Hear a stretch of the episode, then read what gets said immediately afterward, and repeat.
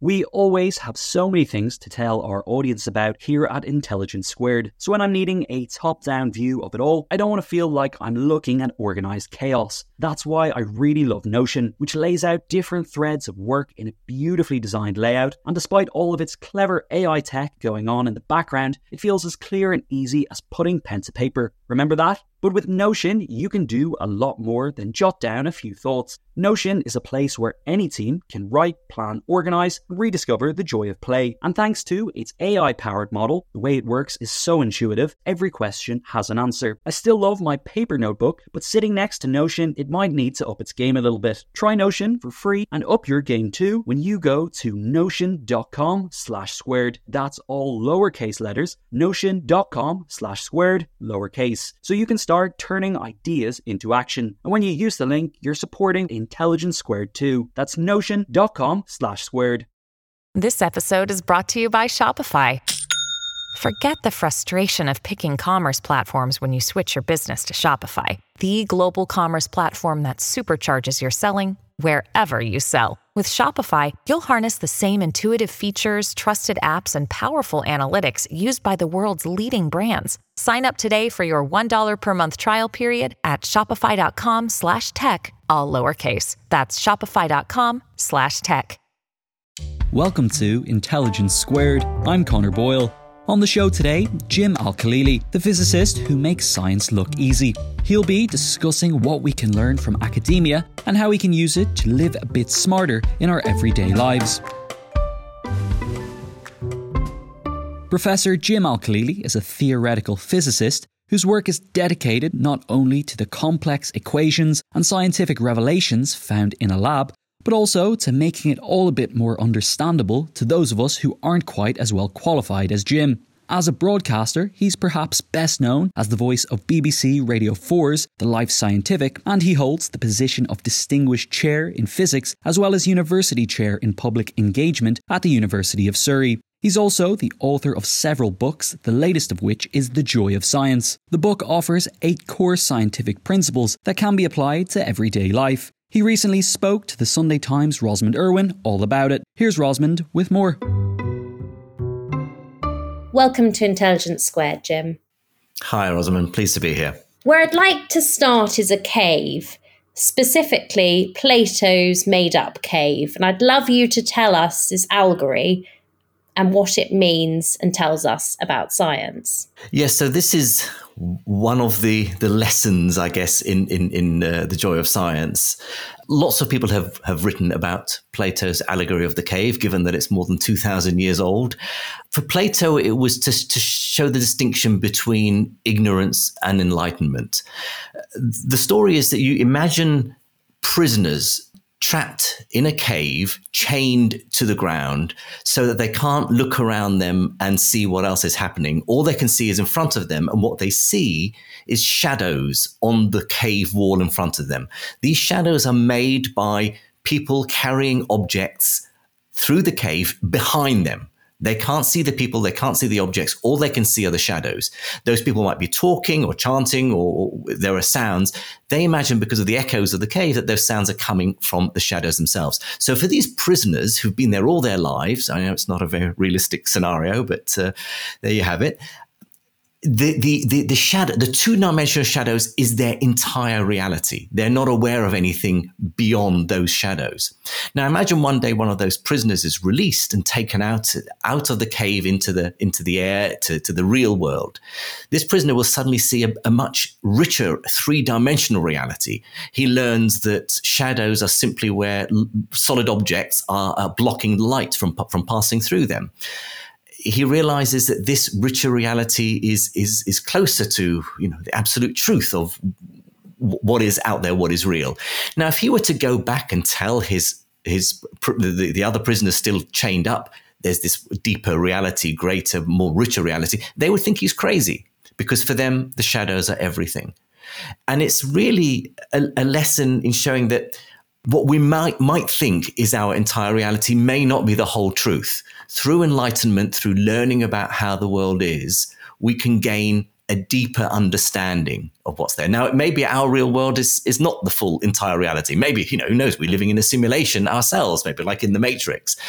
But Plato's cave tells us that if we're chained by ignorance, we might see a very limited reality. That unchained by, by gaining knowledge about the world, we see this deeper, richer world. Do you think a lot of people are intimidated by big scientific ideas and that they're a bit scared of science? Yes, I think, and, and, and it's a cultural thing. A lot of kids at school, you know, maybe because their teachers themselves are, are, are you know, the non-science teachers. I'm not saying the teachers who teach them science, but there is something in our culture that, that, that suggests that somehow science is difficult, that it is frustrating, boring, that our brains aren't wired to understand it. So we say, "Oh no, don't blind me with maths, don't blind me with science," in a way that we wouldn't say about music or sport or politics, where we all very readily have opinions. So I think science doesn't mean this is something that's the reserve of just a select few. Clearly, if you want to be a quantum physicist, then it takes years of study. But lots of things take years of training and study. You know, you can't suddenly fly a plane or, or become a dentist or a plumber or a concert pianist. Science you know, when people say, "Oh, you scientists, you're so clever," well, it's quite flattering. But actually, I'm no cleverer than anyone else. I've just spent my life thinking about some of these ideas and become an expert in them. Science, there is difficult science, but science is so broad. There's also very simple science, and my job as a communicator is to get across the, the wonders, the beauties of, of, of, of, of the world that we've gained through the scientific method. That doesn't have to be complicated or difficult. It's interesting you talk about the beauty of the world because lots of people think that science sort of removes the magic uh, mm. from the mm. world. And this is something you really push back against in the book. But why is that something you disagree with so strongly? It, it's certainly, I mean, when I, the, the, title of the book, The Joy of Science, I'm celebrating the, the, the wonder of, of how we've gained a knowledge and understanding of the world. A lot of people, for example, think that science is a collection of facts and you have to know lots of stuff. No, that's called knowledge. And we can gain knowledge through all sorts of different ways through art and culture and literature and, and debate and discussion and, and reading books and learning from other people, from life experience. But if you want to know how the world is, then science gives us a big advantage because science is a process. It's a process whereby we can ga- gather understanding about the world. And yes, a lot of people seem to think that science is somehow, you know, that we all we all like Mr. Spock. You know, it's rational, hard logic, and it removes the magic and mystery. Nothing could be further from the truth. Science adds to the wonder of the world, and lots of people have written about this. You know, people who think about uh, physicists like Richard Feynman or Carl Sagan, or indeed um, Richard Dawkins. Science only adds to our understanding. I use in the book. I start the book off by talking about the rainbow. Now, the poet Keats accuses Newton of destroying the magic of the rainbow because he reduces it to its prismatic colors that somehow, you know, Newton with a prism and learns about how light is made up of the different colors. Well, learning about how the rainbow is formed isn't about learning hard facts and maths and trigonometry and, and optics. We can also learn that, for example, a, a rainbow, if you look at a rainbow you're seeing your own unique rainbow. A person standing next to you isn't seeing the same rainbow as you because of the way the light is sent back to us, broken up into different colors from each raindrop. So you have to be in one location to see one rainbow. Uh, so that doesn't make the rainbow less beautiful, less awe inspiring to know a little bit about it. So science adds to the wonder through understanding and enlightenment. It doesn't remove that mystery and wonder. One of the things I found really interesting is that you have parents who were very religious or who, came from very religious backgrounds, but you sort of reject that and are drawn to the science much more. What what was it in your childhood or in, in your formative years that took you on that path and rather away from your parents' uh, ideas of the world in that regard? Yes, well, I mean, say that my, my mother was a was a devout Christian, but my father is a Muslim, particularly religious. Uh, we weren't. We so we didn't grow up in a household where religious religion was practiced, particularly given that we had you know different worldviews from Islam and, and Christianity. In, in, many ways, I think lots of scientists move away from religion or moving move away from wanting requiring some supernatural answer to how the world is the way it is. We look for rational uh, explanations that we can understand. For me, I guess it was partly falling between two stools. At some point, you know, they, they can't both be right, and um, and I, I, just felt that I wanted to be able to understand the world without getting to the point where we say, well, we don't know why that is. God made it that way. No, I want to know why. And I think a lot of scientists feel that way. We, we want to find a rational explanation that doesn't require the intervention of a supernatural power or divine creator. So I'm probably not unusual from, from many other scientists. Did you plan this book before the pandemic? Because obviously, COVID uh, and and the last two years have given us a view of how science really can help us uh, in a rather profound way. Or did it come into being a bit during the pandemic? It, it actually came into being before. Uh, I mean, now in hindsight, I can see how valuable a book like this is. And in fact, there are a number of other books coming out at the moment as well, talking about rationalism, bemoaning the fact that society is bombarded with information and we don't know how to discriminate between um, information from misinformation or disinformation. In a sense, my previous book, The World According to Physics, the last chapter in that book, I, I do talk about the scientific method and why that way of gaining knowledge about the world could be useful. And from that last chapter, I decided there's a there's a whole book to talk about here. Of course, writing it then during the first stage of the pandemic, I began to appreciate just how important it is that wider society doesn't just learn science. Yes, we need a, a, scientifically literate society because you know people need to know the, the benefits of vaccines or, or, or wearing a face mask, or indeed, you know whether to floss or not, or whether to recycle your, your waste, uh, you know, a, a, literate society can make better decisions and face up to the challenges that that, that, that we have. You know, climate change, for example, is, is a big one. But also, what became uh, uh, clear is that people need to understand how science works. And as you say, that's exactly what seems to have happened very much over the course of the pandemic. It's not only scientists who are in the spotlight, the epidemiologists and the vaccinologists and so on, but the way we learn, the fact that we said at the beginning of the pandemic, wash your hands and you know sing happy birthday twice through, and that's it. You protect yourself from the virus. Then, with more data, more evidence, we realized actually the virus is mostly airborne. So it's much more important to, to have ventilated rooms, to, to social distancing, and so on. So in in science, you know, we learn as we go, and and I think the wider public is this is something they they are having to learn that it's okay to change your mind in, in, in science. So the book has become very timely, I guess, in, in today's world, particularly with you know, polarization of ideological opinions on social media, for example. It was almost as though I could see that this, there was a need for this book. It's just become increasingly vital, I think, post pandemic. But of course, one of the other themes of the pandemic that has been talked about a lot in the media is misinformation, all of the misinformation around how to treat COVID, around, you know, how dangerous it is. Why do you think, since your book is so rooted in, in asking us to take a more scientific approach, why do you think some people shy away from that so much and go the other extreme? You know, we've had a lot of people wanting to kind of ignore the science and, uh, you know, and put about uh, information that isn't true. Well, I think for a lot of people, I mean, talking about, let, let's say, conspiracy theorists, they believe they are thinking scientifically a conspiracy theorist will say, look, I'm curious.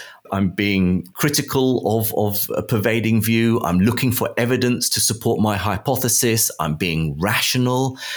They're doing everything that they would argue that the scientific process, the scientific method tells us to do.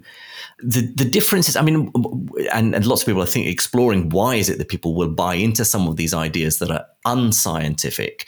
And it could be driven by ideology. It could be because the advice they're given, the, the proper scientific advice, is coming from a source that been ta- has been telling them other things they, they disagree with. So they, they, they lose trust in that source. And therefore, anything that source tells them, they, they're not going to believe. That's fake news or, or misinformation. But the distinction between a scientific approach, say a scientific theory and a conspiracy theory, is that in science we change our minds in the light of new evidence. A consp- you ask a conspiracy theorist, what would it take to persuade you that you are wrong? whether it's about 5G masks that, that can spread viruses or whether the earth is flat or, or whatever, or, or, the vaccination somehow Im- embed some microchip created by Bill Gates, you know, it's, so it's for mind control whatever. What would it? What evidence would it take to persuade you that you are wrong? And they would have to say nothing would. By definition, a conspiracy theorist, the people who buy into unscientific ideas or wrong ideas, are so persuaded they're right that it becomes a matter of belief, a matter of faith, which is the antithesis of science. Yes, in science, we believe a theory is right, but we are also prepared to say, right, in the light of new evidence, it's not washing your hands that, that will stop you from catching COVID. We've learned that actually there are other factors that are more important, and that's fine. In science, it's okay to admit you're wrong. It's okay to change your mind. And I think that's what we have to get across to people who have un- unscientific views is to explain the, the importance of data, the importance of evidence, the importance of adjusting and going against your biases and ideological beliefs because they may not be right. Is there any point, given that you say that they won't change their mind, is there any point in arguing with a conspiracy theorist? Uh, it, it depends what the conspiracy is. I think you know, if, if someone truly believes the Earth is flat, or truly believes we we didn't go to the moon, or the aliens built the pyramids, or whatever, I sort of find that quite quaint. I don't mean this in a I, in, in in the sense that it's harmless. And it's fine if you want, in the same way that if you believe there are fairies at the bottom of your garden, fine. Or indeed, if you have a religious faith that's very, very important to you, you are free to, to believe what you want to believe. But if you're promoting ideas that can be to the detriment of wider society, like trying to persuade people not to get vaccinated, then we do need to engage. And certainly it makes no uh, it, really is of no use to shout at a conspiracy theorist or tell them they're stupid or they're being unscientific because they say they feel the same way about you.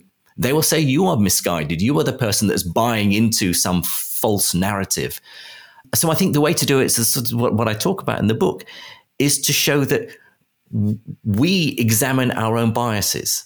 I believe that humankind is changing the Earth's climate to the detriment of future generations. I would love to be wrong. I would hope, I would love for, for to be proven that actually climate change isn't happening. The, the same can't be said, it's not symmetrical. The same can't be said for climate change deniers they don't hope to be wrong. They are persuaded 100% in what they're, they're, they're thinking. So getting across the idea that we should examine the evidence, examine our own beliefs. I'll tell a, a, a, conspiracy theorist, look, I have a theory. This is why I believe it's true. But if you could persuade me otherwise, I will change my, your, my mind. So getting people to examine where they get their evidence from, what information they gain is trustworthy, is probably the, the, getting them to question what they believe rather than telling them they're stupid for for not agreeing with me. How do we all question our own sort of confirmation bias, for example? With difficulty. you know, that's part of human nature. I like to hear stuff that I already agree with. And we've always done this. The world was simpler before the internet, you know, when we'd all read, you know, one particular newspaper or get our information from one source. There was no conflict because, you know, that's what I believe and because that's that's part of my cultural background, the people I mix with, the information I, I gather. Now with information coming at us from all directions and from opposing views, we retreat back into what we already think is true. This, this notion of confirmation bias. And so something that goes against what we believe, we tend to dismiss it and downplay it and, uh, or say that it's, it's fake or it's being pushed by someone who's, you know, has alter, ulterior motives. And we hear something flimsy that tends to agree with what we already believe and we elevate it to being very trustworthy evidence in science, yes, scientists are people. We have our own biases and confirmation bias. I want my theory to be right because I want to publish a paper, I want to get promotion, I want the respect of my peers. But a bad idea in science won't last very long it, because other people have to test your theory. Does it make the correct predictions? Does it, uh, if you if you come up with experimental results, they will repeat those experiments. And if you're wrong, you're wrong, and science will move on. People will probably drag their heels and may want not want their pet theory that they've studied all their lives to be wrong. But the scientific process, the scientific method corrects for that. So I think in science, we have biases, but we also know we have to question our biases. Am I really right? Is this theory correct? Is this equation right? Is my description of the world correct? Maybe I'm wrong. It's harder to do that in wider society, particularly when it comes to you know human affairs, because it's, it's too entangled with our culture, our beliefs, our ideological views, our politics and it's hard to step back and, and ask out question whether what we believe is actually true. But we should try to do that always. There's a particular view that's expressed a lot at the moment that uh, our perception of what is true is subjective. Is that something we're very aware of at the moment, and has it ever been thus, or is are we in a time when people are particularly inclined to challenge what other people say is true? I think we've always had, you know, people have their own versions of the truth. You know, it's it's not something new. What is different now is that that's being amplified by the internet and social media because we are exposed to all the other truths that you know that people have and and because and social media is a powerful tool for people who want to spread their own version of the truth. You know, one example pre-pandemic is, of course, the many supporters of Donald Trump in America believed genuinely that he had won the election. They created their own version of reality, their own version of the truth.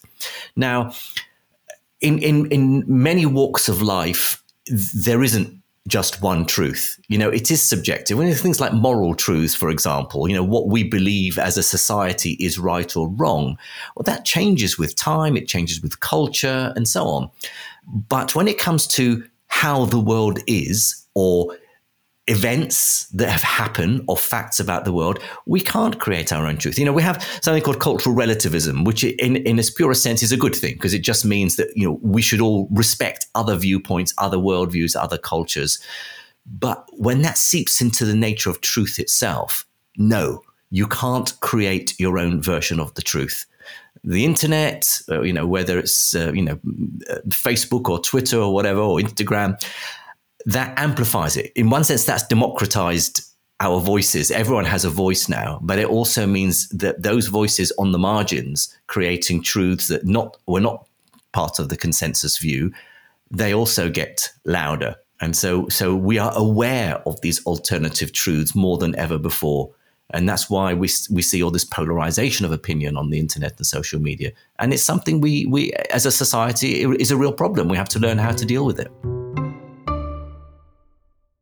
The events calendar is filling up here at Intelligence Squared, and to create each one, we obviously rely on some brilliant guests and onstage talent. But behind the scenes, there's also a producer, a production team, and the budget in the mix too. You've got to keep an eye on all of that stuff in one place. NetSuite is the number one cloud financial system, bringing accounting, financial management, inventory, and HR into one platform, slashing manual tasks and errors. And you can cut the cost of maintaining multiple systems because it's super easy to get started. NetSuite exists in the cloud, you see, no hardware needed, so you're cutting IT costs too. That's why over 37,000 companies have already made the move. And now, by popular demand, NetSuite has extended its one of a kind flexible financing program for a few more weeks. Head to netsuite.com slash squared. That's netsuite.com slash squared. netsuite.com slash squared.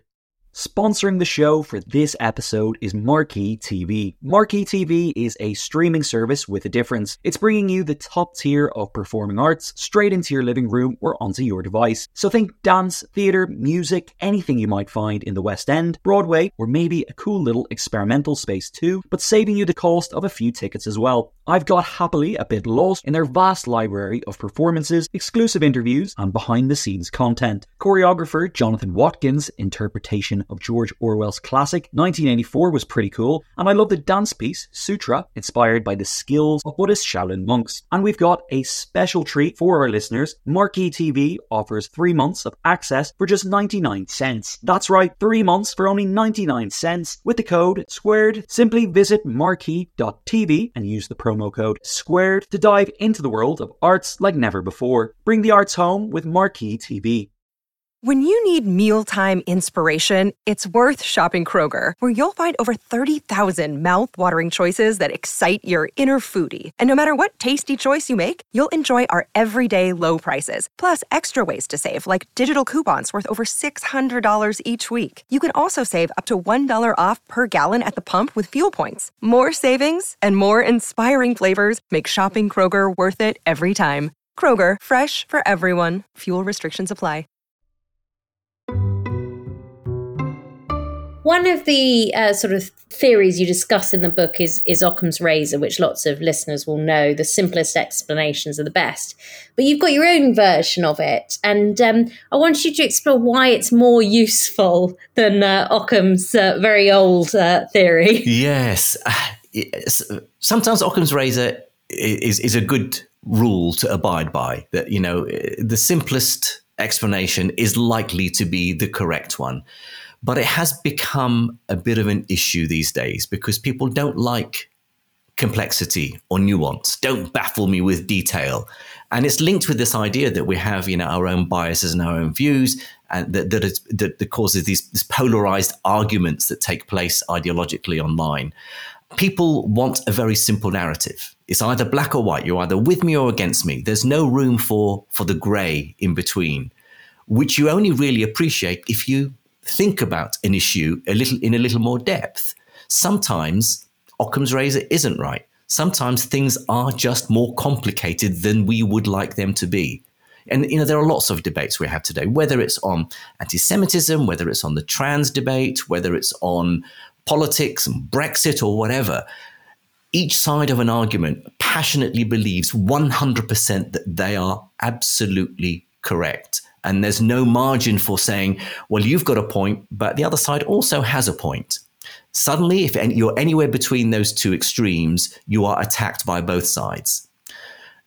Ex- appreciating it is a lesson from science that sometimes the explanations that we like, the simplest ones that we would prefer to be true, aren't necessarily true. And, and, and, a bit of digging is necessary because it turns out that an issue is actually more complex than we would like. So my version of Occam's razor isn't the, the simplest is best, but the most useful is best. And sometimes we have to put in the effort to find out what is the real underlying truth. And it may not be what we want to hear because it may not be so simple and straightforward, but tough luck on us. Taking you back a bit in history, though, you mentioned Copernicus around this this point in the book. And and the interesting thing is, one would have thought, looking back from today, that it was simpler to create a solar system with the sun at the center mm. because there's so many other things if the Earth is at the center that don't quite seem right. But you actually explain that his solution actually wasn't very simple. Could you just um, explore that a little bit? Yeah. So for for you know two millennia, it was believed by all scientists and philosophers and thinkers that the Earth was at the center of the universe and everything else revolved around us. And after all, you know that's logic. You see the sun moving across the sky. You don't, you, we don't think about the Earth spinning uh, and and being just you know knocked off the, its pedestal. So that's what was called the geocentric model uh, with the Earth at the center, was finally replaced by Copernicus with his heliocentric model, the sun's at the center, and that was confirmed then by, by Galileo because he was the first person to use a telescope to, to, to, to, to see this. And now we think, well, of course, you know, the Earth is just a, is just another planet orbiting the sun. How simple can that be?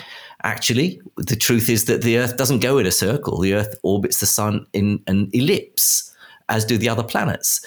Actually, planetary motion is quite complicated. Uh, the sun isn't at the center of the universe. The sun is, is just a star. It's, this, it's, it's where the sun is. But the sun orbits around the Milky Way. The more we learn about astronomy, the more we realize that actually the ancient Greeks version with the Earth at the center and everything else in lovely symmetrical concentric circles around the Earth, that's the simplest explanation, but it's wrong. The, uh, Copernicus pointed us in the right direction, but actually the truth of planetary motion is messy.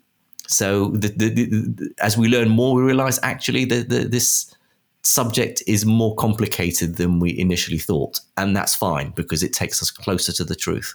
Well, another example of complexity you mention is Peter Higgs, who you Ah. asked you asked to explain the Higgs boson in sort of 30 seconds or something, and he can't. Do you think sometimes actually we want science to give us a simpler explanation than actually is possible? Yes, I mean, for me as a science communicator, that's sort of my job. That's what I try to do. I try to pull out the essence of a complex scientific idea or concept and put it in plain language that a person who hasn't had the benefit of years of training can appreciate and understand at least the basics of it. And yes, Peter Higgs was a guest on the Life Scientific some years back. And I asked him, I said, you know, you're the man, right? You're the person to ask, can you explain what the Higgs boson is in 30 seconds? And he just shook his head. so I said, oh, okay, th- this is going well for a radio interview. Can you explain it if I gave you a minute? And he said, no. He said, what right would the listeners have in expecting it to, to, to be under, to understand it in one minute when I spent half a century trying to get my head around it. Richard Feynman, the American physicist Nobel Prize winner, said a similar sort of thing when he, he won his Nobel Prize for a theory called quantum electrodynamics. I won't go into the details. He was asked by a journalist, Can you explain in a sentence what you've won your Nobel Prize for? And he said, if I could explain in a sentence what I won my Nobel Prize for, it, it, wouldn't be worth no Nobel Prize. You know, so sometimes things are more, more complicated. Yes, as a science communicator, I try and get across the basic idea, but I, I also have to acknowledge actually that's not it. That's not the whole thing. If you want to know more, you need to dig a bit deeper into it. Sometimes things are just more complex. And how do we go about changing our mind? So, one of the things you talk about in the book is that we all need to be open to acknowledging when we're wrong and when we hold a wrong, uh, you know, uh, we hold, we believe something that's not true. How can you be open to that? Because it strikes me that people tend, as they get older, to get more closed and more set in their ways. Do you have any advice in terms of staying open? I don't know if that is actually true. I think people gain well, you'd like to think people gain more wisdom as they get older. They, they, they become more comfortable with the views that they've held, and they're not learning new stuff as much as we are when we're when we're younger. But a lot of, particularly what we see in societies today, holding the view that you hold when you argue against someone that you disagree with, it becomes about winning the argument. It becomes about scoring points, as though admitting that what you believe is wrong is somehow a reflection on you as a person that is seen as a weakness. You know, we see politicians never admitting a mistake or hardly ever. Uh, because that's seen as a weakness, and even and it's sort of our fault as as as a society. We don't like politicians who are weak, who who flip flop and change their minds. We like, you know, whatever you thought of Margaret Thatcher, people used to say, at least she knew what she wanted and stuck to it, as though that was somehow a strength. In science, it's the opposite. In science, we test our ideas to destruction. We love to be proven wrong because that's the only way we learn something new. If we didn't change our minds in science, we'd still be believing in the geocentric model of the of the universe. We would we would not have learnt anything new. So admitting your mistakes, admitting that you're wrong sometimes and changing your mind is empowering and it's a strength in science. It's something to be celebrated. A scientist who sticks to their guns no matter what is not a good scientist. In the book, I try and get across that this sense that admitting your mistakes in the light of new evidence isn't something you should hide away and be ashamed of. Why not? Why not? You know, and I try and do that. Since writing the book, I've been trying to do that more and more. If I debate something with someone, I'll acknowledge. If they say something that makes me thinking, I don't immediately shift gear or, or move the goalposts or attack them with something else or just deny what they've told me. If I think they've made a point, I will say, yeah, that's a, that actually that's a good point. Um, yeah, you're right about that. And and I think wider society, I don't see why people can't learn to see the benefits of admitting when you make mistakes because it's empowering. It's not a weakness; it's a strength. Are there other ways in which you've implied, applied the scientific method in your own life beyond sort of science? Well, I, I do, particularly since since writing the book. I mean, in the last few months, I've been thinking about, you know, what biases do I have? Why do I believe what I what I believe? Can I be a bit more empathic to to a viewpoint that I would disagree with.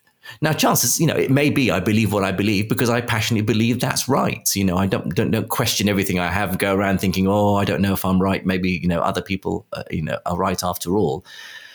But I do try and examine my biases. I do try and and see the opposing point of view, or at least see that maybe I'm not absolutely right. I'd like to evolve and change my my view of a particular subject in the light of new new evidence. So I, would like to think that more people can do this if they were willing to. Uh, it would make for a healthier society. Something else you mentioned in the book is the Dunning Kruger effect. Could you just explain a bit about what it is to those who um, haven't come across it? Yeah, so Dunning and Kruger, two American uh, social psychologists, the basic idea is that people who don't know much about a subject tend to be more bullish about their view. They tend to be more certain about their view than people who know more about the subject.